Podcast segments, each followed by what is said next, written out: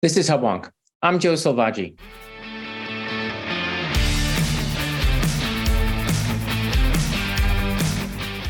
Welcome to Hubwonk, a podcast of Pioneer Institute, a think tank in Boston. Americans remain divided on how best to address large, measurable differences in outcomes amongst racial groups. The emergent view of writers such as Boston University professor Ibram X. Kendi is that racial differences in wealth, education, incarceration rates, and health point to systemic racism as the cause. Adherents of this view continue that the remedies for racism's stubborn systemic influence are public policy choices that strive for equity or equal racial group outcomes to remediate racism's historically intractable scourge. But critics of this viewpoint have questioned the wisdom of ascribing racial group characteristics to all individuals of a shared race, and further challenge policy solutions that identify racism as a monocausal reason for complex social and economic phenomena.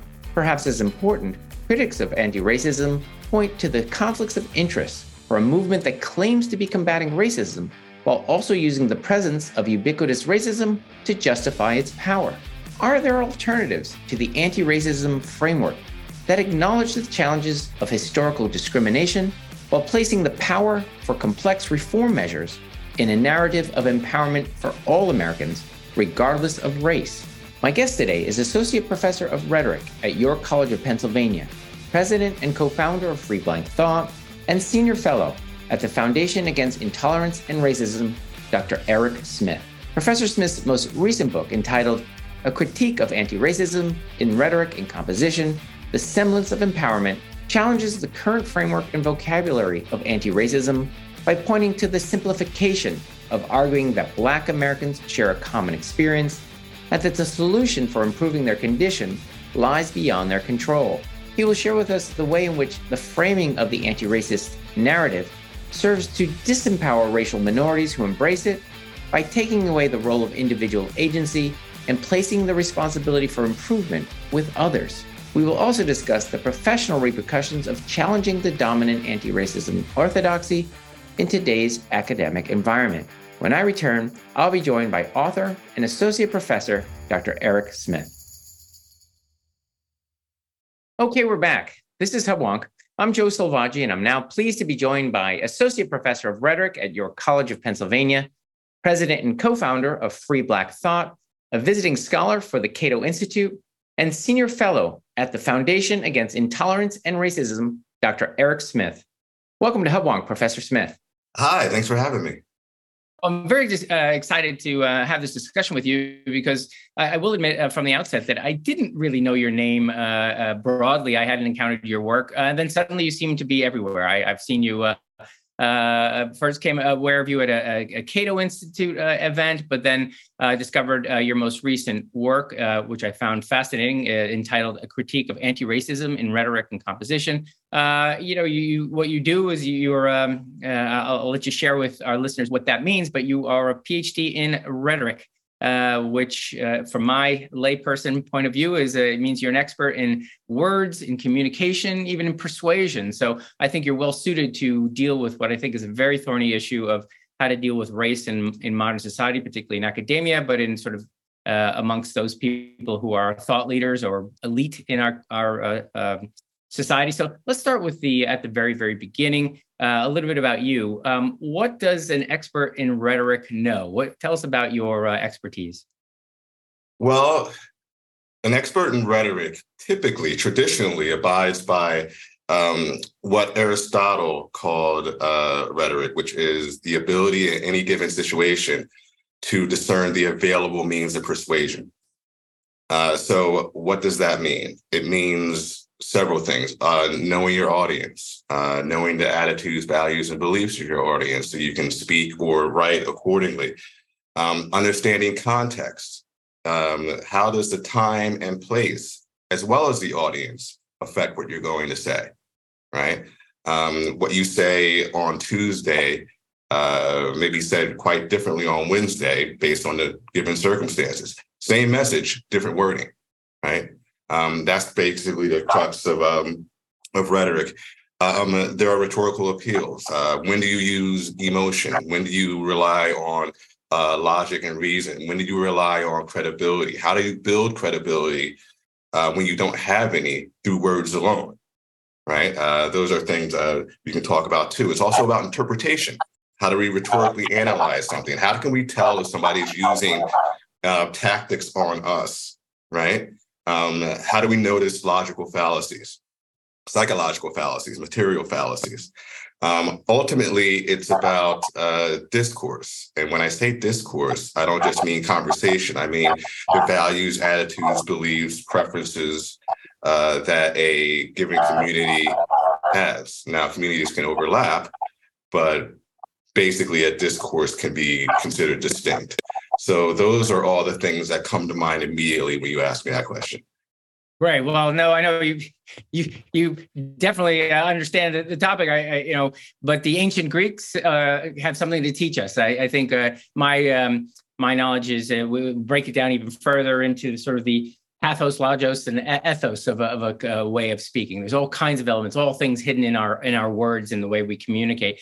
Um, so uh, that makes you well qualified to to uh, weigh in on uh, what you've written extensively. I, I, made reference to your book about anti-racism or critique of anti-racism. So again, for the benefit of our, our listeners, let's weigh in a little bit on uh, what these terms. Let's define the term, the the log, logos of these terms. Uh, uh, at the very least, the what is the modern anti-racist movement it, it, that you reference in your book?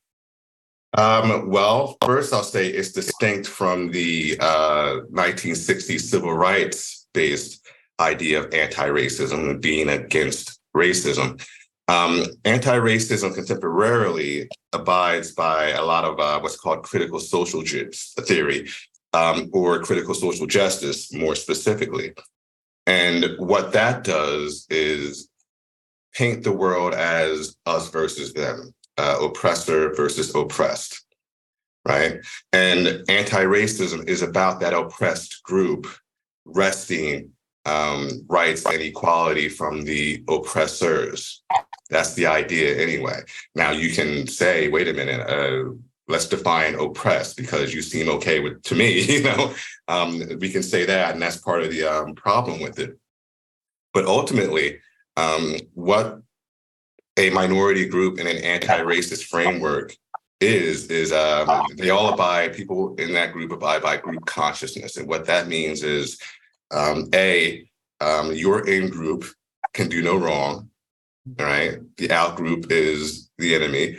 All your in group's problems are because of the out group right?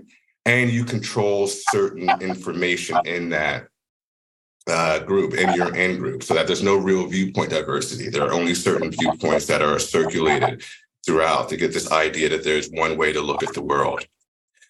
Um, so that's basically what it is. It's very divisive, and that is very us against them situation. Where in the 60s, it was let us join you, right? Uh, let us be a part of this American experiment. And now it's you're the bad guy, I'm the good guy. Let's fight. So, so we're making generalizations. We're putting people into groups, and those groups are defined by race. So that essentially everyone in one race or another race shares similar oppression or privilege, uh, and there's a sort of zero sum game for power. And that, as you say, power needs to be wrested from one group in order to get from the other. So it's a, a confrontational, I, I, dare say, almost like a Marxist view. Like yeah. one of the views of that uh, you know, socialism or Marxism doesn't really get a foothold here in the U.S. is that we all kind of consider ourselves middle class. There's no us and them. There's no bourgeois and proletariat. We're all sort of in there swinging.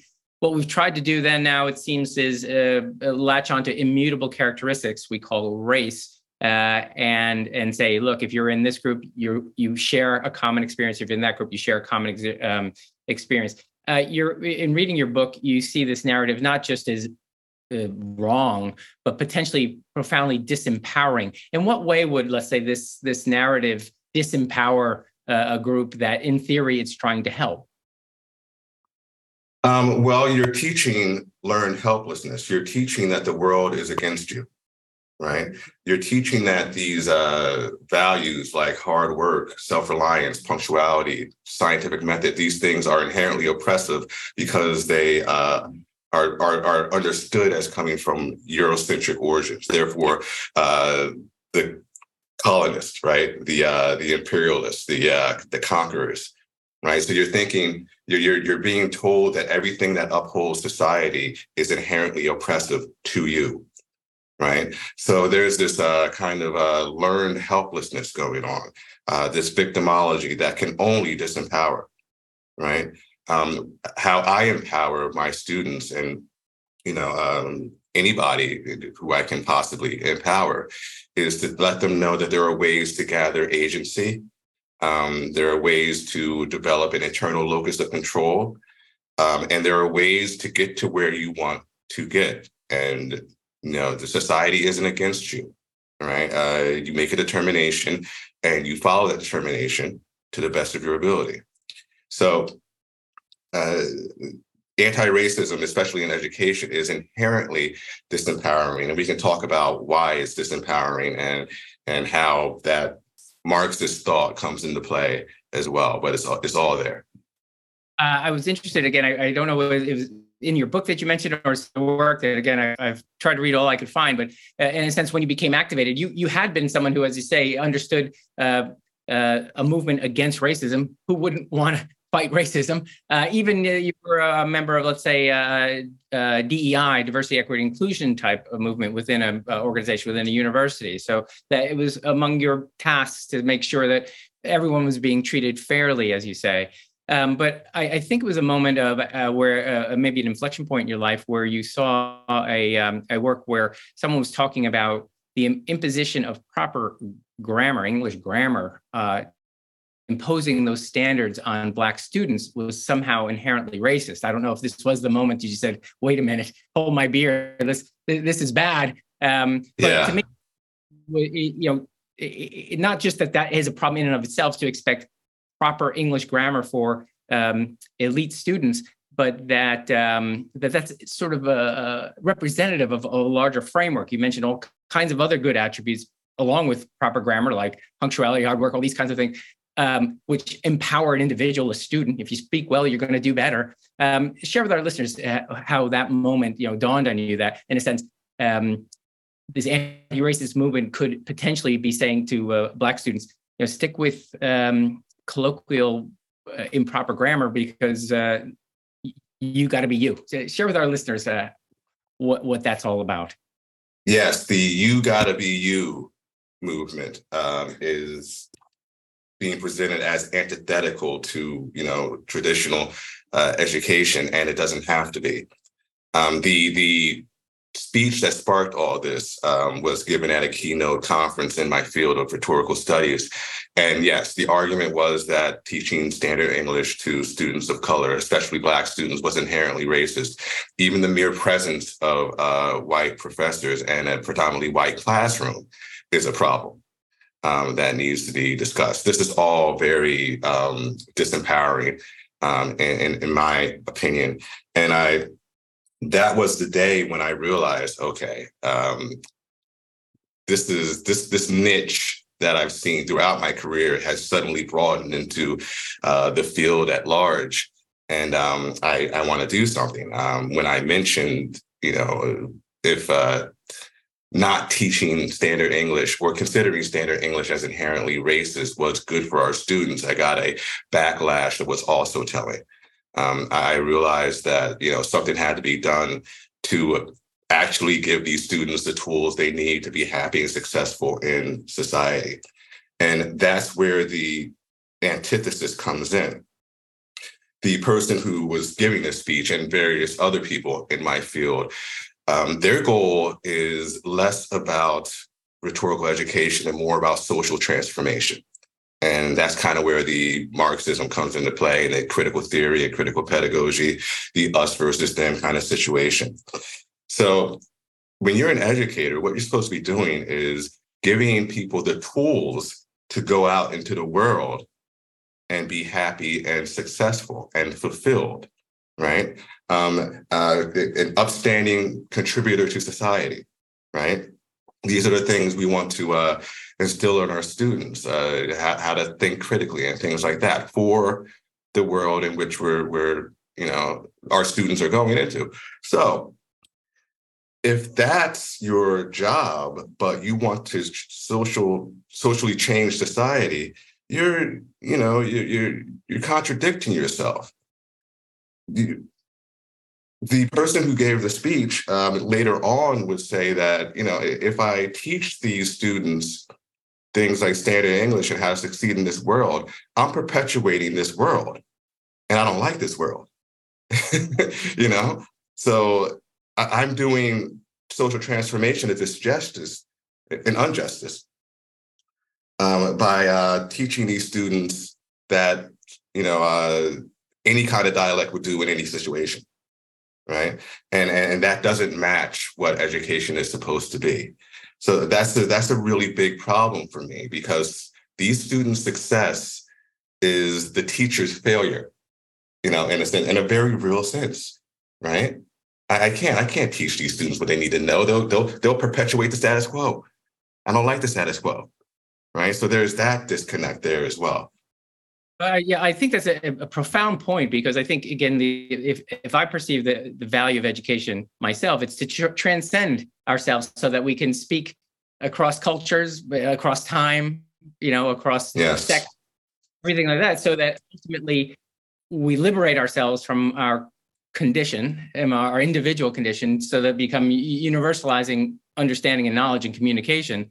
Um, this would do the opposite. It, it sort of, in a sense, con- constrain people to the lot of life they were born to. So if it was poverty or a particular ethnic group, uh, by leaving them to the local dialect or whatever you know um, way of communicating, uh, you in a sense condemn them to a life uh, to remain in that group a not to be able to communicate with other groups and b um, no one can communicate with them right so you, you deliberately isolate your students in this way yeah um, and, and i can i can say that you know if somebody were to speak a you know um, a dialect of english that isn't standard people who speak standard english you know can understand them to a degree um, there's more to it than that. Um, there's more than just the logos. There's the ethos and pathos. Humans you know, um, they react to emotion, they react to the clout and credibility of the person talking. And a dialect can, you know, instill both those things. The problem comes when we, you know, look at this as a value judgment, right? If this is the standardized, that means your dialect is wrong. No, not necessarily. Um, it, it means that you want to be as persuasive as possible and you're going to use the dialect that you think will help you do that to the best of your ability right?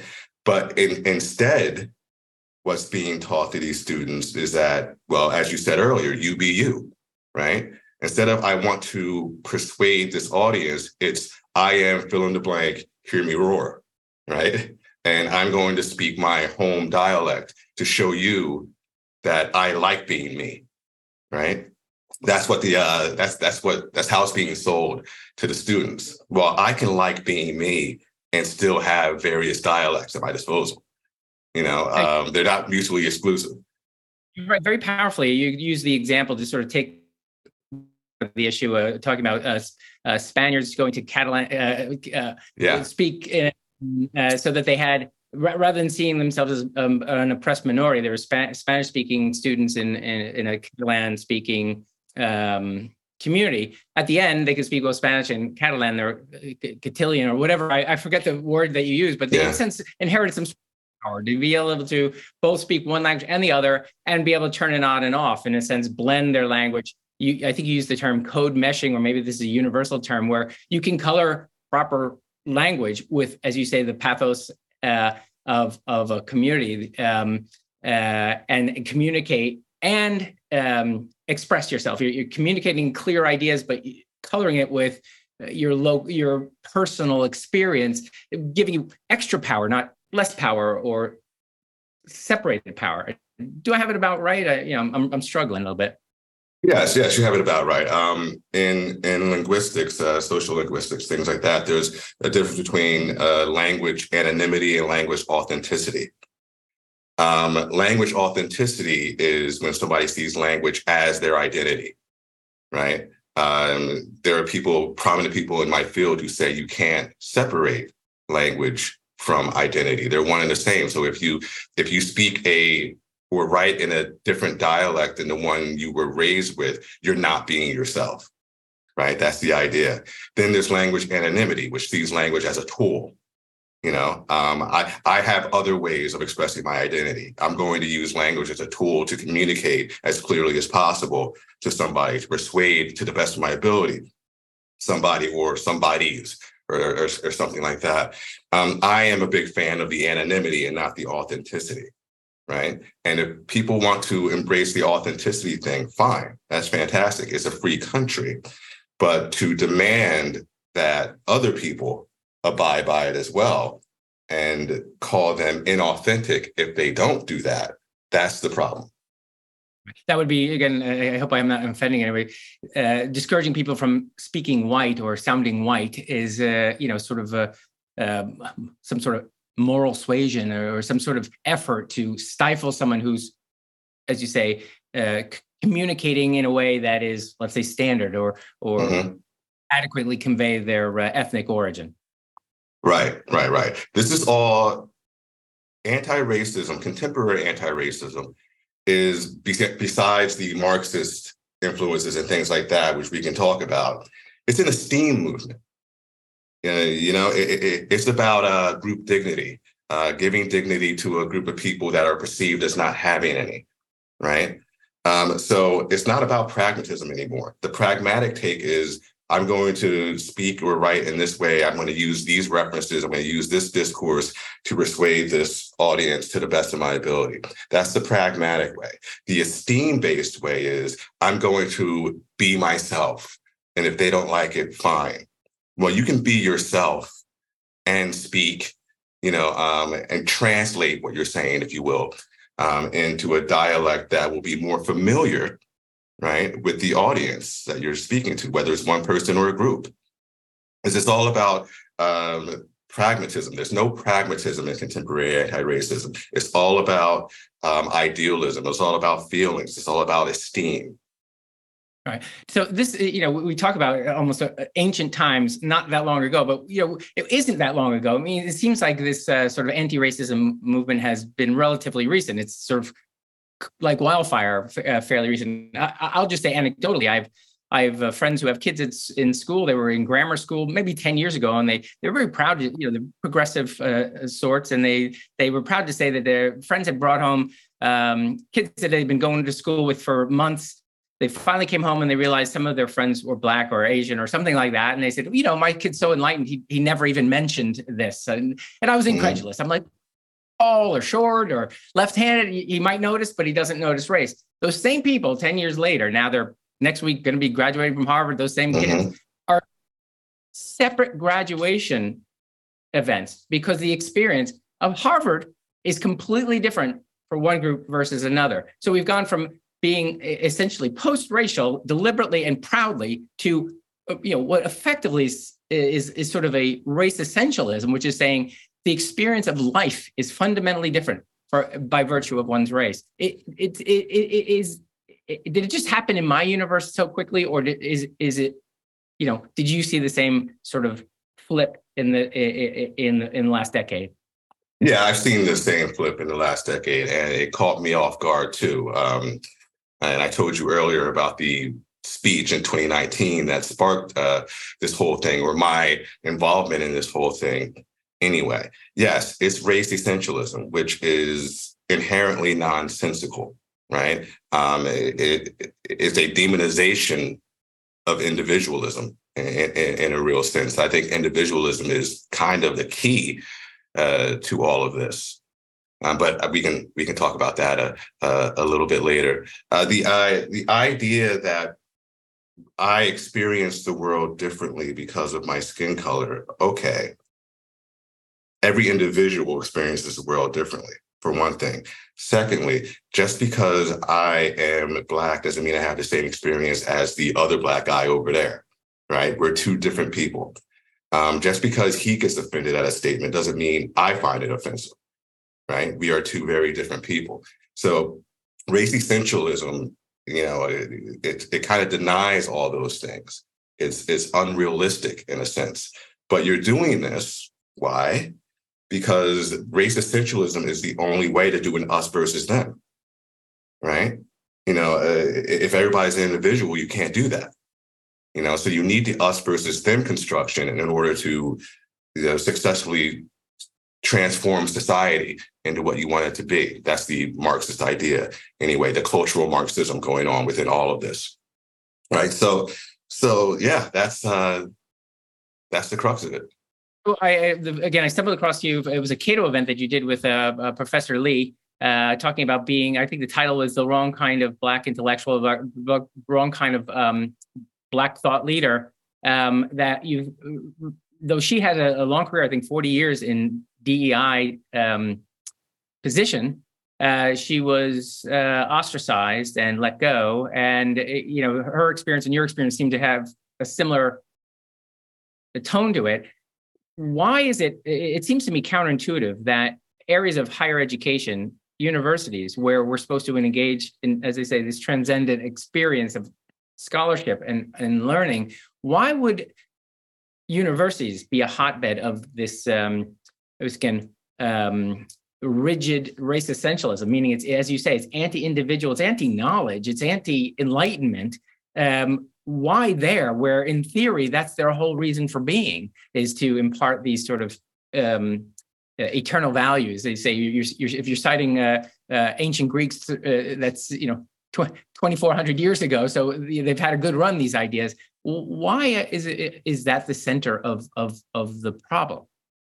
Uh, you mentioned the classics just now. Um, I think it's apropos because a lot of people are using education as a Trojan horse, right, uh, for other for um, other ideas, these uh, cultural Marxism, social transformation, and things like that. So all this is strategy, right? Race essentialism and the demonization of individuality is strategy. Um, calling standard English or the teaching of it to Black students inherently racist is a strategy. Saying that the very presence of white students and white professors, this is true, this is what uh, was said, um, is inherently racist. That that puts you know uh, one group against another, right? Which is the strategy, which is the point right? They know how nonsensical they're being, right? They know what they're saying makes no sense. They also know that A, people are afraid to try to stop them, right? Um, and they also know that B, with this blunt force, they can get things done, right? Um, that's the idea anyway. So, so that's why it's happening in education. Yeah, I um again I, I shared too many of my own stories, but you know, you know, uh, for what it's worth, it, it's what piques my interest. I went to the Kennedy School, which is a professional, you know, school of government, where we were going to, you know, in my mind, my my undergrad was in engineering, so I'm like, okay, you know, we're going to get in a room, and even though I my views lean uh, more conservative libertarian, you know, we're going to get the right answers, you know, d- d- independent of our preconceived notions.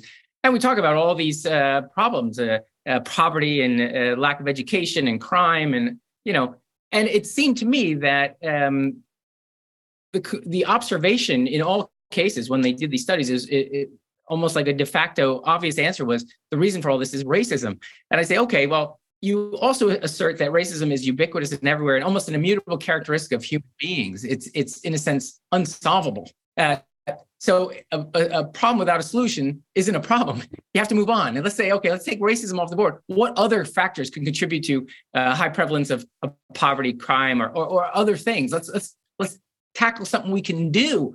And I almost got these puzzled stares like, you know, we don't want to solve it. We just want to describe it. We just want to, you know, acknowledge it. But eh, do you see this sort of almost like that, that these problems, framing them in the way they are, is almost making them impossible to solve because they don't want to solve them?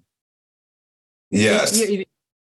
Yeah, right. Like they, getting rid of a constituency. You're getting rid of the power you, to, to, to assert that you're you're solving things. You know, I, I could go a whole host of uh, programs that hurt the exact people they're designed to help, but one only needs to see the war on poverty isn't going well. That public schools in, in poor communities are terrible, and people can't walk the street without getting fear of being hurt.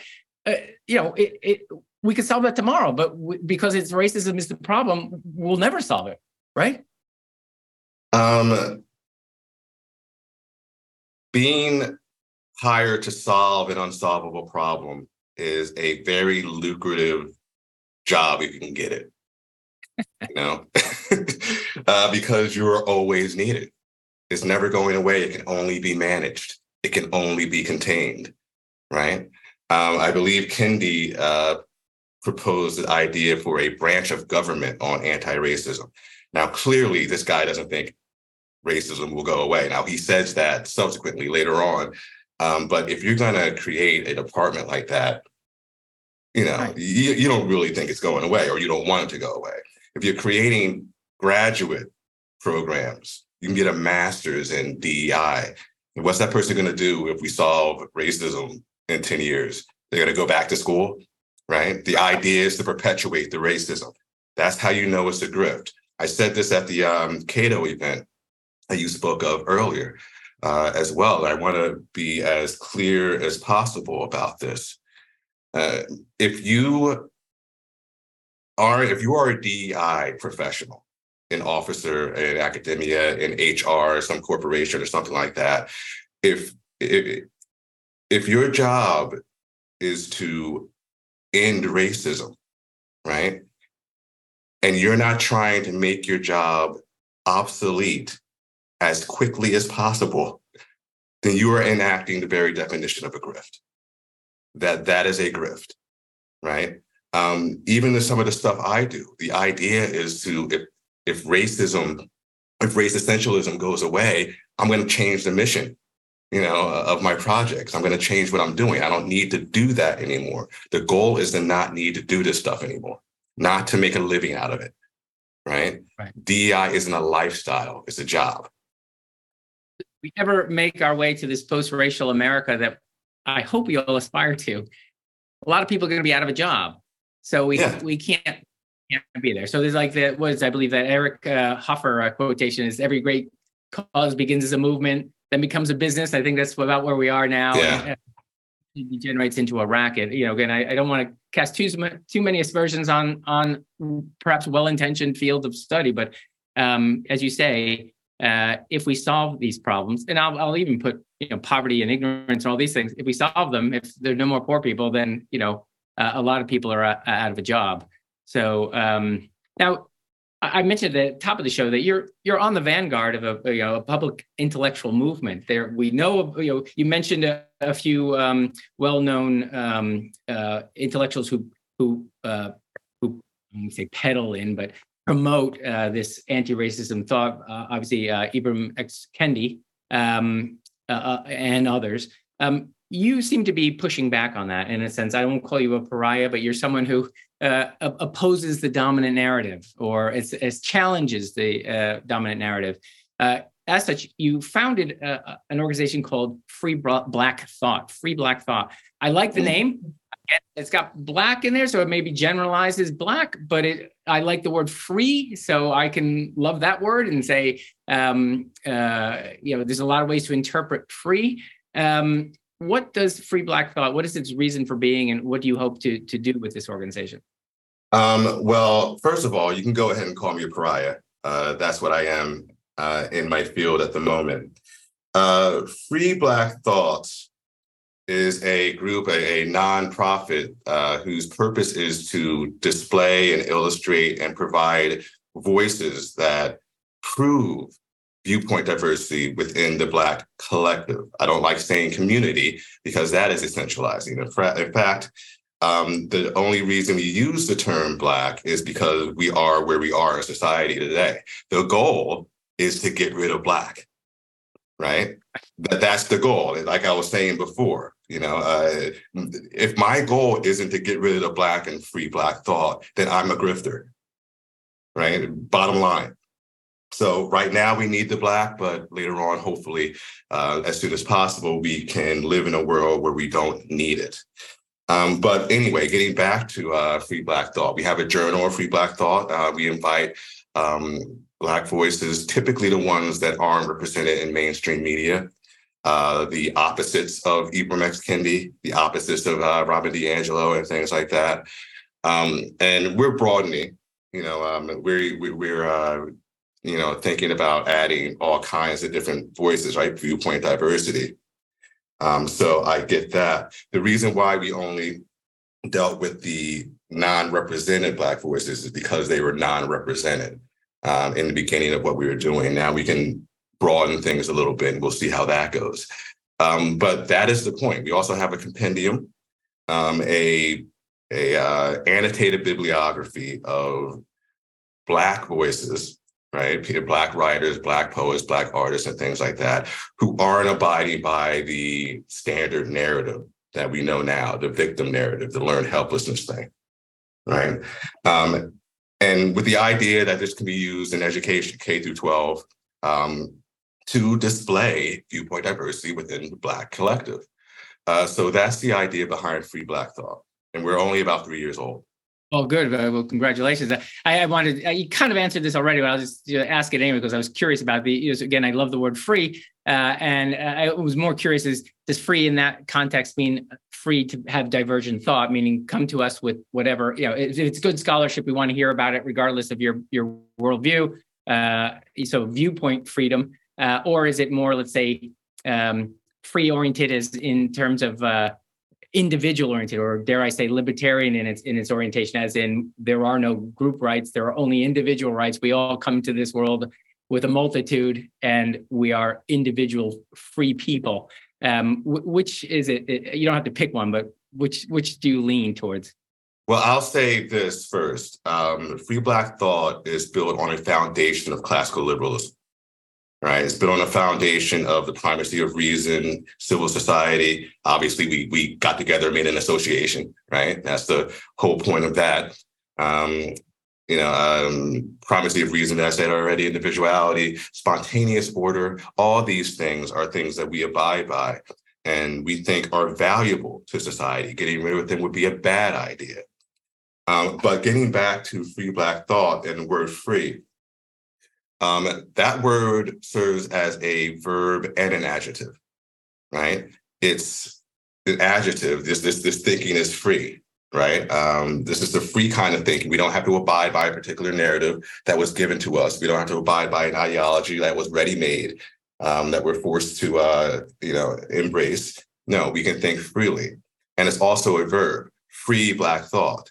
You know, let those Black voices who aren't being heard give them a platform you know uh, give them a voice give them a journal they can write it right? So it's it's uh, the word free is doing double duty there. It's, it's a terrific uh, one of my favorite words.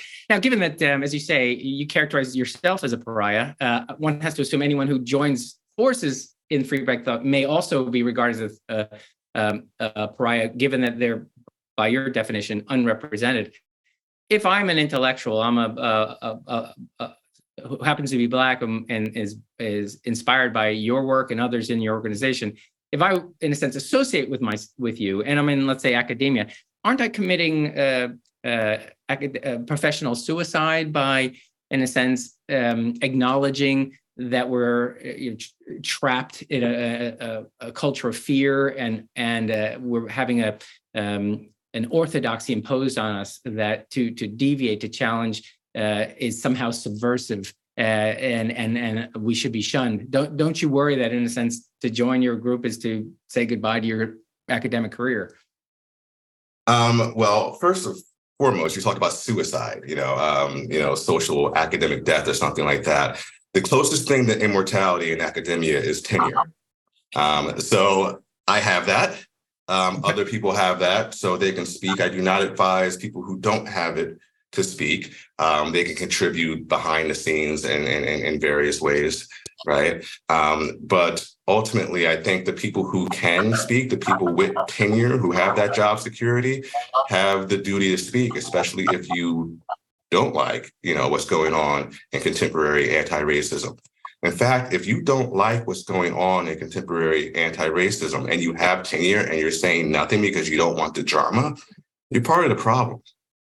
You know, I know this is apocryphal, but um, apparently Dante was the one who said the um, hottest places in hell are reserved for the people who have the power to do something but don't. Right? Those, those are the worst kind of people. Um, I kind of I, I, like that statement because I, I kind of uh, I agree with that sentiment. Anyway, um, so the people who have the ability to do something need to do something, and those other people need to just uh, help in whatever way they can. So um, beyond your Free Black Thought uh, organization, there are other uh, wonderful um, uh, Black thinkers uh, of the past uh, and the present. Uh, you know, I we all know, uh, you know, the, the Frederick Douglasses of the world, but even, you know, in modern times, the, the Thomas Sowells, I, I, love Shelby Steele, John McWhorter, all these great guys.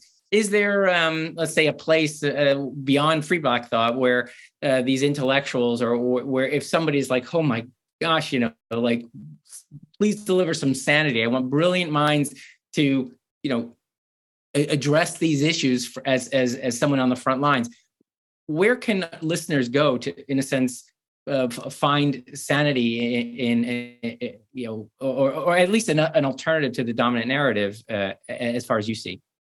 Well, there's always free black thought. You know, there's that. Um, but also there are other burgeoning. Um, well, there's fire, there's fair. You know, these are places that are trying to, you know, um, well, fire is trying to save free speech, uh, very First Amendment oriented uh, there. And fair is just trying to be fair, is trying to embrace what we think is true equality and not what's being called equality uh, today, which is really inequality because it's you're, you're trying to favor one group over another.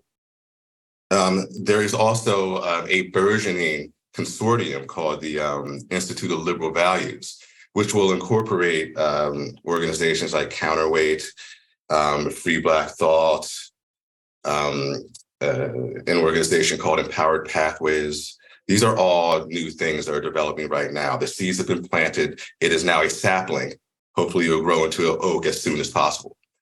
Um, so those are places. Obviously, you can go, you know, to individual um, texts and things like that. There is the Glenn Loury, John McWhorter, Thomas Chatterton, uh, Williams, uh, Ian Rowe in education, uh, Charles Love, Will Reilly, um, Chloe, Chloe, Chloe Valdary, um, Camille Foster, Tabia Lee. You know, there are all these people out there who are saying these things and are making sense. Sheena Mason is another one. In fact, Sheena and and uh, Dr. Lee, um, you know, they really abide by this idea of racelessness. The very concept of race, you know, is racism, right? Because by saying black and white, you're putting people into groups already, right? And you don't really need to do that. So what they want to do is what you said earlier, and what I hope happens eventually organically. They want to get rid of the, ubiquity of racial classification, right? Um, so all those people are out there. Um, and they're not hard to find. There are voices out there, Black voices, people, Black people pushing back against uh, this anti racism. And I think they're saying good things. Yeah, we've had we've had uh, if, you, if you bump into him at Cato, but he uh, wrote a, a, very profound book, I think, talking about we invented race to justify some of the horrible acts we were doing. Meaning, slavery had been sort of yeah. part of history. Uh, we had these founding principles that said all men are created equal. We've got these poor, awful chattel slaves. We have to invent something to justify that contradiction, right. and we, right. uh, you know, let let's let it go, right? It's the instrument of bad people, not good people. Um, but given, okay, so we're getting close to the end of our time together. Um, uh, you talked about some great leaders, but you know, given the environment we work, we live in, we have a, a country of 330 million Americans. Everyone's got a phone. Everyone's on social media. Every given day, there's an opportunity to to come up with some photograph or, of an event that that encourages um, the narrative, right? If if you want to see uh, instances of black people being harmed by police or whatever, given any day, you you, know, you can have a slow drip of you know horrible events. Um, how do we in this environment? You know, I, I can mail someone a book, but how do you combat um, this slow drip of of sensational events? I, I I use this analogy for for my friends who uh, who hated uh, after 9-11 uh, the uh, anti-muslim sentiment and then i shared their view that all muslims 2 million of them are oh 2 billion of them don't have our you know demise as their uh, you know, their motivating um, principle. But every time he said I, you know, I don't think we have a problem with, with muslims in america they'd show another tape of the buildings falling down 9-11 over and over and over. And it's like what do you think now? I'm like well i still don't think you know m- muslims are, are, out to get us. Well how about you know take another look at that then. I, I think uh, the event god you know, it, it was a terrible event, but George Floyd was that moment it, sort of in this movement, which is to say, you know, it was a, a very bad policeman or a very bad police um, group, but it can't be representative of every police interaction. And yet, if you really are determined, you can come up with a narrative with endless examples. And there's still, you know, events that round to zero in, in statistics. So, what do you do in, a, in, in the modern times to sort of breathe um, reality into sensationalism? Well, sensationalism happens. I mean, it's called social reality, uh, and it's so that's that social reality is allowed to uh, persist because there are so many things that can be taken out of context, right, and presented as the way things are as opposed to the way things were at that moment, right, um, and and that's easy to do, especially given the history of this world uh, or this of this country, right? Um, okay, uh, the cops are all racist. Well, given the fact that we had slavery and Jim Crow, it, it, it's, it's not implausible that that's the case, right? So the probability, um, the narrative probability um, of these stories is what strengthens them.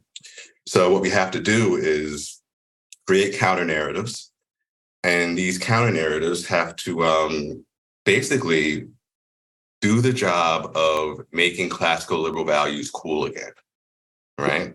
Uh, we have to talk about these values in a way that is attractive, that people see how um, powerful they are, how beneficial they are, how empowering um, they are to one's individuality and one's life and one's fulfillment, one's overall happiness. We have to sell that again. Perhaps we need to be rhetorical in our discussions about classical liberalism, right?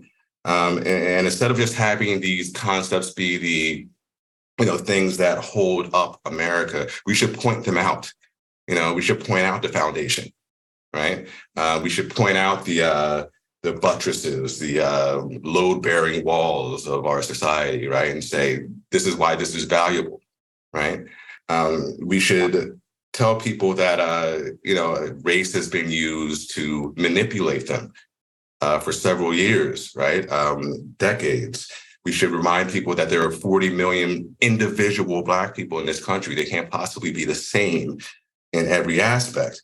Um, we need to recognize and understand the detriments of what is called the politics of pity, right? Looking at Black people as this downtrodden group that always needs to be saved, right? That is not empowering. And, and it is not the kind of you know, a personality and outlook you want to embrace, not if you want to be happy in the world, right? So that's what we need to do. We need to create, you know, not a victim narrative, but a victor narrative. And that victor narrative has to be, you know, constituted by classical liberal values. That's what needs to happen. Indeed. Okay. Well, uh, I, I, couldn't agree more. Again, uh, again, as a sort of a, a conservatarian uh, a person who really is curious about this. I have to say, if you believe in markets or you believe in prosperity, making sure everyone is happy and, and educated and safe and prosperous benefits everyone. It's not a zero sum game. It, there's no logic to um, promoting racism. It, it, it, hurts everyone. Uh, right. You know, so except for the DEI officers and the people who are, you know, using this for, you know, opportunistic reasons. Yes. That's right. So, um, okay, we're at the end of our time for, uh, let's say, uh, group leaders or deans out there who say, look, you know, uh, I think we've gone down a dangerous path here. We need to, to have uh, some, um, uh, at least counterpoint to the, the, dominant narrative on anti-racism. How how um, would they go about it? Can can a, dean at my, my, Kennedy School there can can uh, he call you up and say we'd like you to speak to in the forum and and and see what happens, or you know, I'm happy. I'd be happy to sit in the front row and see what happens. But I, uh, you know, how do we get from good ideas and podcasts to uh, you know, broader acceptance and embrace of, of, of these ideas?